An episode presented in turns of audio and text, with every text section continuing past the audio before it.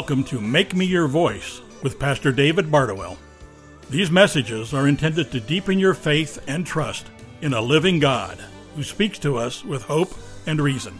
Today's message comes to us from the Gate Christian Bible Church in Orange County, California. As you know, our world is broken severely. It's a fallen world. Three things happened this past week that are very, very concerning. Number one, the undeserved killing of George Floyd at the hands of a police officer. Secondly, violent riots, burning down and looting people's businesses. And I remember as a kid being taught that two wrongs don't make a right. And the third thing might have slipped under the radar, but it was a 5 4 ruling by the Supreme Court against the church and for the state of California. A church in San Diego had sued the state of California for imposing a 100 person limit to their church services, and the Supreme Court ruled against the church. So let me see if I got this straight. The church can't have more than a 100 people worshiping the Lord Jesus Christ, but unruly mobs and hundreds can congregate with no social distancing for the purpose of committing violent criminal acts. Our world is upside down, ladies and gentlemen. And the Bible speaks of this. So, this would be a great time for a superhero to enter the scene and save us all.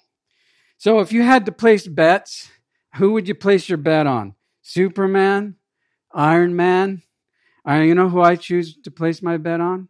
The God man, Jesus Christ. Jesus Christ is the greatest superhero to ever live. By his death and resurrection, he conquered sin and death, and no one else could have ever done this. And this is the greatest asset that Jesus Christ has as a superhero is the ability to give us his powers. He does this by giving us a spirit, the Holy Spirit. Now, sadly, most believers either do not know or they don't implement the superpower that God has given us through Jesus Christ. But know this Jesus told us ahead of time in John chapter 14, where he said, Very truly I tell you, whoever believes in me will do the works I have been doing, and they will do even greater things than these, because I am going to the Father. So he's saying, When I go to the Father, I'm going to send my power, my superpower, the Holy Spirit into your life. Now, the question is, are you living in that power? What's your kryptonite? Is it fear, insecurity, pride, unbelief? See, God's new normal will include a new power. The power already exists, but He has us in a place where we know that we can't go through this life any longer without relying on the superpower that we have in our life, which is the Holy Spirit. Because if you're trying to live outside of that power, you're going to get burnt out, disappointed, and depressed. So I encourage you today as we go through this part three of a new normal, a new power, that you'll realize that if you're a believer in Jesus Christ, you have the power. The question is, are you using the power? The early church exhibited this power. Peter and John it says in Acts 4 7, Peter and John were brought before them and began to question them, By what power or what name do you do this? Well, we know the power is in the name of Jesus Christ, the power is in his spirit. A new normal will include, first of all, a new power to heal. There's lots of people who need healing. The book of Acts documents a tremendous amount of miraculous healings.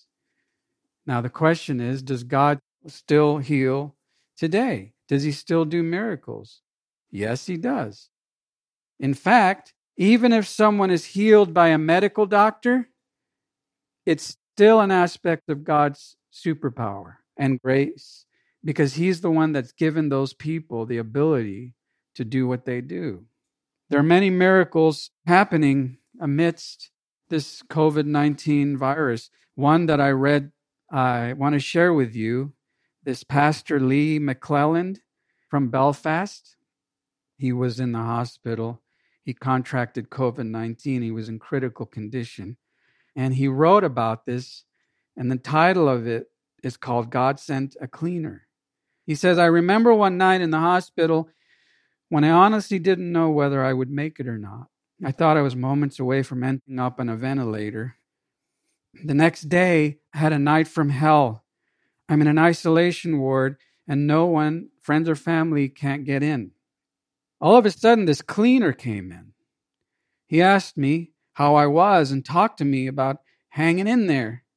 He said that he was a missionary in Nigeria for 14 years, and God had saved many souls through his ministry, and God had used him over the years to reach people. And here he is, a cleaner in the hospital, encouraging me. He says, when God needs to reach you, he knows exactly who's the right person. No one else could get in, but God sent a cleaner. And as he stood at the door to leave, he said, Son, can I pray for you? I said, Absolutely. And he began to pray at the door and asked the Holy Spirit to visit me and heal my body and touch my lungs. He pleaded with God Almighty to spare my life and continue to use me, and then he left. The pastor goes on to say, I want to encourage you today that God knows what you have need of. God sent a cleaner to reach me, and he'll send whatever he needs to reach you. And he goes on, For those who are saved, keep your eyes on Jesus. For you that do not know Jesus Christ, I would encourage you to lift up your eyes and look to heaven, and with a cry from your heart say, God, be merciful to me, a sinner, and go home justified, just as if you had never sinned. God knows what you need. God still does miracles, and the Bible documents many miracles. The Old Testament is full of miracles. God would use prophets that would cry out to Yahweh, the Lord, who would hear their prayer and do a miracle. In fact, God's name is associated with miracles. Yahweh, Jehovah, Jehovah, Jehovah Yireh, which is the Lord is my provider, Jehovah Nissi, the Lord is my banner. Jehovah Rapha, the Lord is my healer. And Jesus Christ, who's the perfect image of God, is Yeshua, the Lord who saves me. Now, the word heal and save in Greek is the same word. It's sozo. They're interchangeable because in order to be saved, you got to be healed and vice versa. Spiritual healing is the most important healing anyone needs. That's why Isaiah the prophet wrote about Jesus Christ, but he was pierced for transgressions, he was crushed for iniquities. The punishment that brought us peace was on him, and by his wounds we are what? Healed. God still heals and saves today. And the apostles of Jesus Christ continued, as we are supposed to, the ministry of Jesus' healing. The Bible tells us that people would line up hoping to even have Peter's shadow fall upon them. In Acts 5:15, it says, "People brought the sick into the streets and laid them on beds and mats so that at least Peter's shadow might even fall on them as he passed by." See in Acts chapter 1 and in Luke 24, Jesus tells his apostles, "Hey, to wait in Jerusalem because the promised Holy Spirit would come upon you and give you the power to witness to the entire world. And God always keeps his promises. If you have your Bible, turn to Acts chapter 3. This is a story of the healing of the beggar. And starting in verse 1 says, Now Peter and John were going up to the temple at the ninth hour, which is 3 o'clock, which is the hour of prayer. A man who had been lame or unable to walk from his mother's womb or from birth was being carried along, whom they used to set down every day at the gate of the temple, which is called Beautiful, in order to get alms or money and food. He was a beggar. In verse 3, when he saw Peter and John about to go into the temple, he began asking to receive alms. But Peter, along with John, fixed his gaze on him. So even though Peter just preached an incredible sermon where 3,000 people got saved in one day, he's not too prideful to miss an opportunity. And he noticed this man. And Peter says, Look at us. And he began to give them his attention, expecting to receive something from them. But Peter said, I don't possess silver, I don't have gold, But what I do have, I give to you. In the name of Jesus Christ of Nazareth, walk. And he picked him up by the right hand, and immediately that beggar, feet and ankles were healed, and with a leap, he stood up and he began praising God. And all the people saw him walking and praising God, and they took notice of him because he was the same guy who would sit there crippled at the gate waiting for help. God still does this today. Now, we don't know if the guy got saved, but let me tell you something. If you're saved, you've experienced the most powerful healing on the planet. But God still does physical healing. Spiritual healing is what's most important. Later, as we read through there, Peter and John were arrested for causing a disturbance. And I love how the people that arrested him and the instigators, the people that were against the church, I love how they referred to Peter and John in Acts 17 6. And they're referring to all the apostles. They said, These men who have turned the world upside down have come here also. Let me tell you something. I want to be counted as one of those men that turned the world upside down because when it's turned upside down, it's right side up. John and Peter were thrown into jail in Acts 4, but Peter was filled with the Holy Spirit and boldly stated this truth. Read it with me in Acts chapter 4, verse 12. Salvation is found in no one else, for there is no other name under heaven given to mankind which we must be saved. The only person that can save you is Jesus Christ, and his name is who he is the one who saved, the Lord who saves. Salvation and healing go hand in hand. Physical healings are incredible miracles, but unless someone receives the spiritual healing of Jesus Christ, one will remain crippled spiritually. We need Jesus. We need Jesus. My dad, who was saved later in his life, in his 50s, I prayed with my dad to receive Christ. Little did we know that the next 10, 15 years are going to be the hardest years of his life. He experienced a lot of physical difficulty, which led to the amputation of his leg below the knee.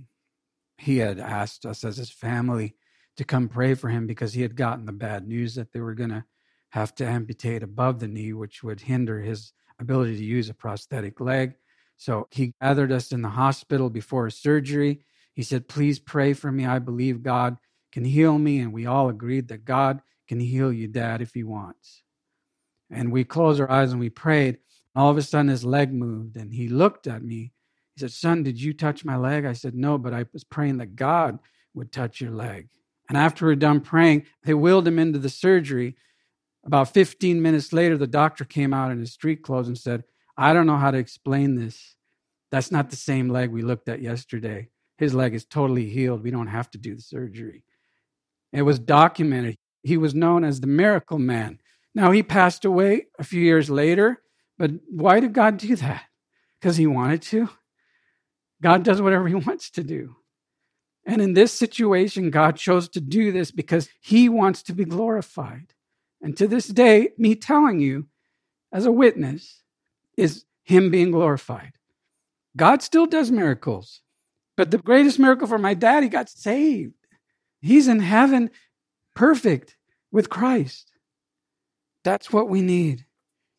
People are healed by the preaching of God's word. Psalm 107 20 says, He sent out His word and healed them. He rescued them from the grave. Thank you, Lord Jesus, for rescuing me from the grave.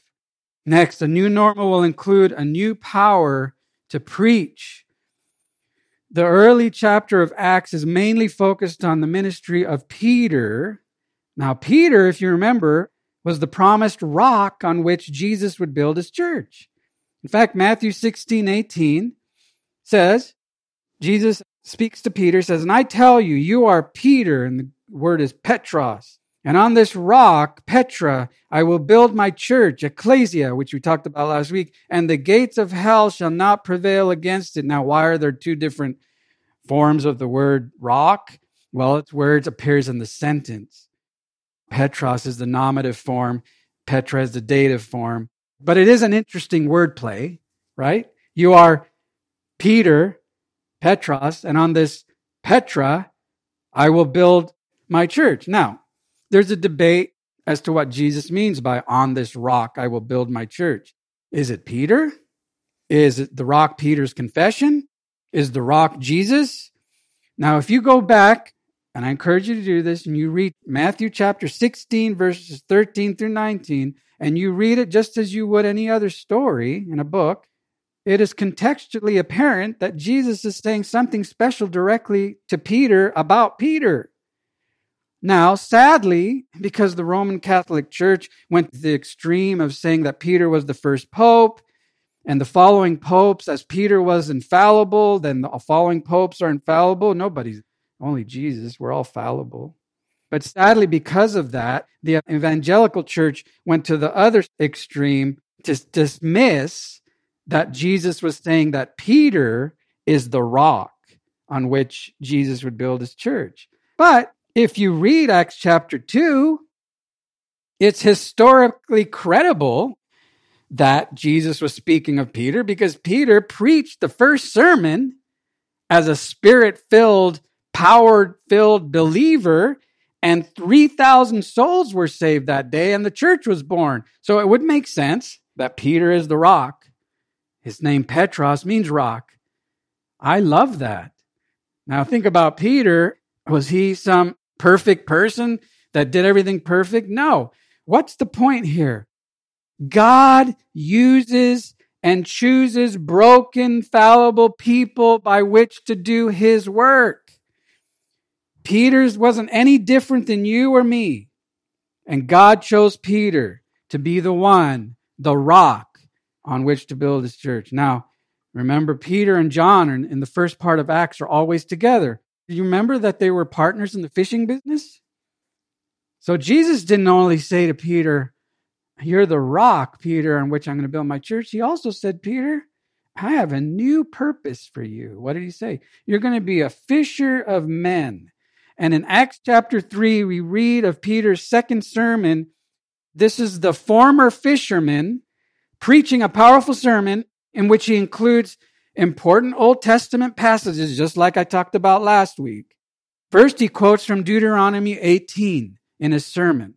Now, if you go there, it says this The Lord your God will raise up for you a prophet like me. It's Moses speaking.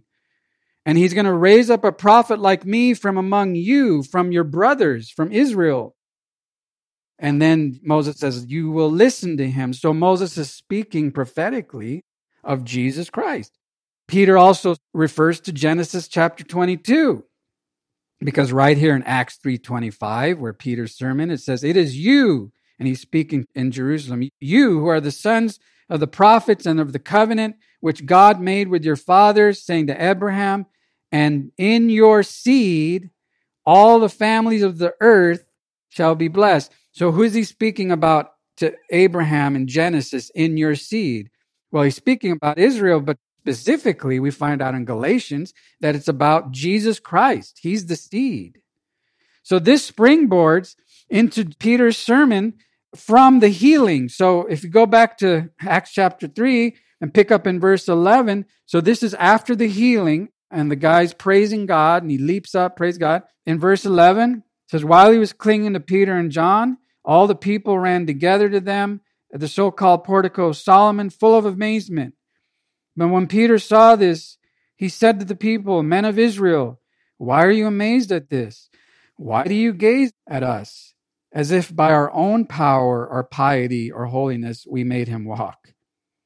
Verse 13 The God of Abraham, Isaac, and Jacob, the God of our fathers, has glorified his servant Jesus, the one whom you delivered and disowned in the presence of Pilate when Pilate had decided to release him.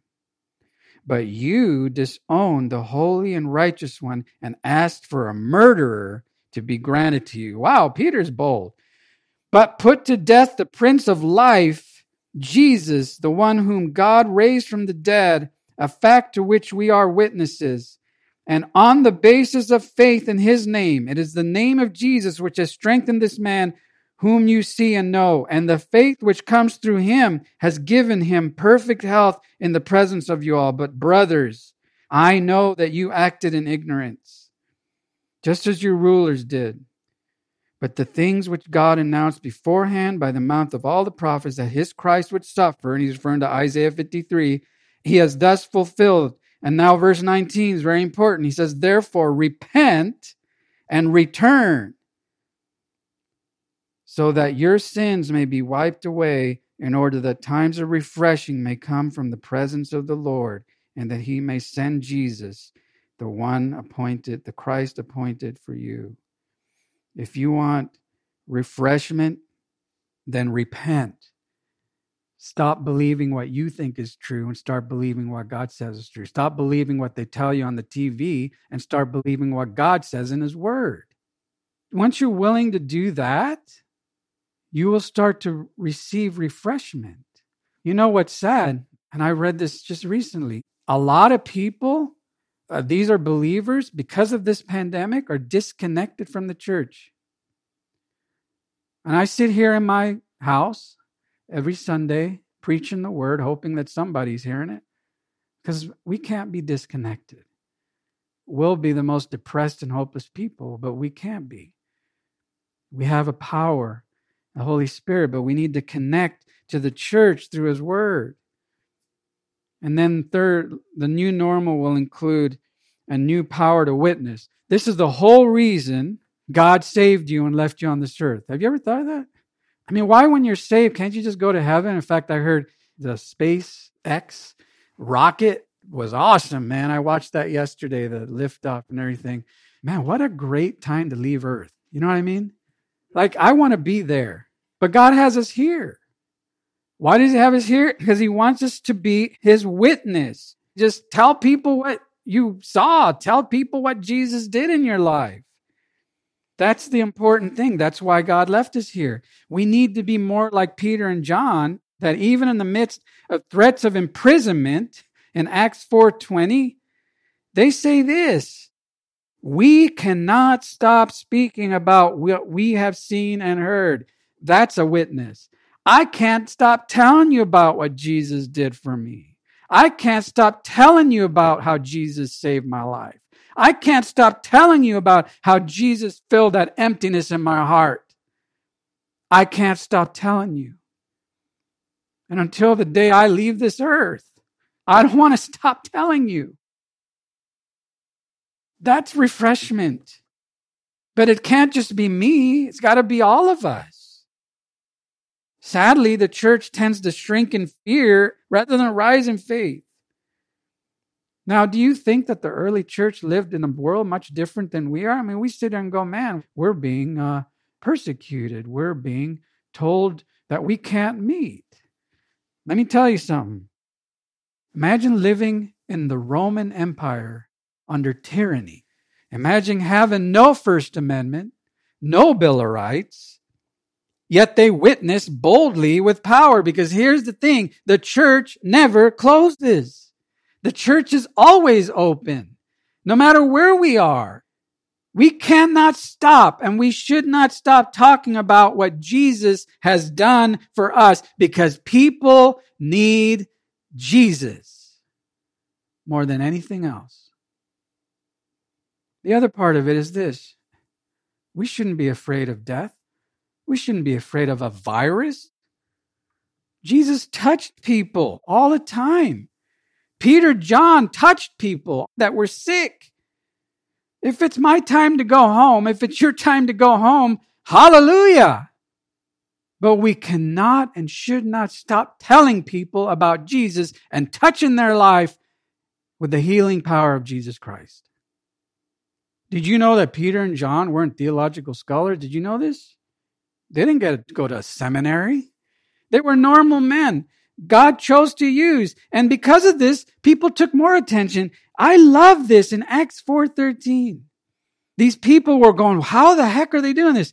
Now when they saw the boldness of Peter and John and perceived that they were uneducated common men, they were astonished and they recognized that they had been with Jesus. You want the power to come out of your life and in your life and through your life, be with Jesus. Spend time with Jesus. Don't neglect Jesus. Spend time with Him. You want more power? Spend time with Jesus. You want more healing? Spend time with Jesus. You want more miracles? Spend time with Jesus. Get to know Jesus. Trust in His power. Trust in His name, in His Spirit. Be with Jesus and His church, which is the expression of Jesus to the world. So, what to expect when this is over? First of all, expect many healings and salvations. Expect many healings and salvations because the same Spirit that raised Jesus from the dead, the same Spirit who saves people and heals people, lives in you. Jesus said, When I'm lifted up, I'll draw all people to me. So, what will be different when you get out? Will you trust God to pray for someone? Will you trust God and his leading of his spirit to heal and touch someone? Will you trust God to help save someone? Will you be like Peter and notice the brokenness and say, I don't have a lot of money, but what I have is way worth way more than that. I have Jesus Christ and I want you to have him. Next, expect much repentance. Now, people think repentance is, oh, I got to get my act together. I get my life together. No, it's realizing how messed up you are and say, Lord, I'm sorry. I need you. I've sinned. Forgive me. And as he said to the man who humbled himself and said, Lord, be merciful to me, that man went home justified. Don't be prideful. Be humble. Be repentant. And don't expect someone else to repent for your sins. And don't expect revival outside of you if one doesn't begin inside of you. Acts 3:19 again says therefore repent and return so that your sins may be wiped away in order that times of refreshing may come from the presence of the Lord. And last, expect God to speak through you. Make me your voice, Lord and expect him to speak to you. Peter, John, and the others were just normal people like you and like me. The same God who used them wants to use you. He wants to speak through you. He wants to use your hands, your feet, your life. He wants to use your voice. And even in the midst of threats, we should not fear. We should not fear imprisonment. We should not fear death. We should trust God just as Peter and John in Acts 4 29 through 31 says, Now, Lord, look upon their threats and grant to your servants to continue to speak your word with boldness. While you stretch out your hand and heal, He's the one that heals. And signs and wonders are performed through the name of your holy servant Jesus. And when they had prayed, the place in which they were gathered together was shaken and they were filled with the Holy Spirit and continued to speak the word of God with boldness. That's the power I'm talking about. Let's pray. Thank you, Lord. We have the power. Our superhero, the God man, Jesus Christ, has given us his same power, and he expects us to do even greater things than he did. But yet, Lord, Sadly, we shrink in fear oftentimes, or kryptonite, whatever that is, insecurity, fear, unbelief. Lord, I pray that you would take those things away and that we would submit to the authority of your Spirit and trust the power that lives inside of us, which is Jesus Christ who lives in us by His Spirit, and not try to do things in our own strength, but to repent and to experience times of refreshment as you use us for your glory. In Jesus' name, amen. Pastor David Bardowell's message reminds us that God speaks to us with hope and reason so that we can be His voice in this world. Please join us again for Make Me Your Voice, a ministry of the Gate Christian Bible Church in Orange County, California. We would love to have you join us for a Sunday service. For more information or to find our location, please visit thegatecbc.com.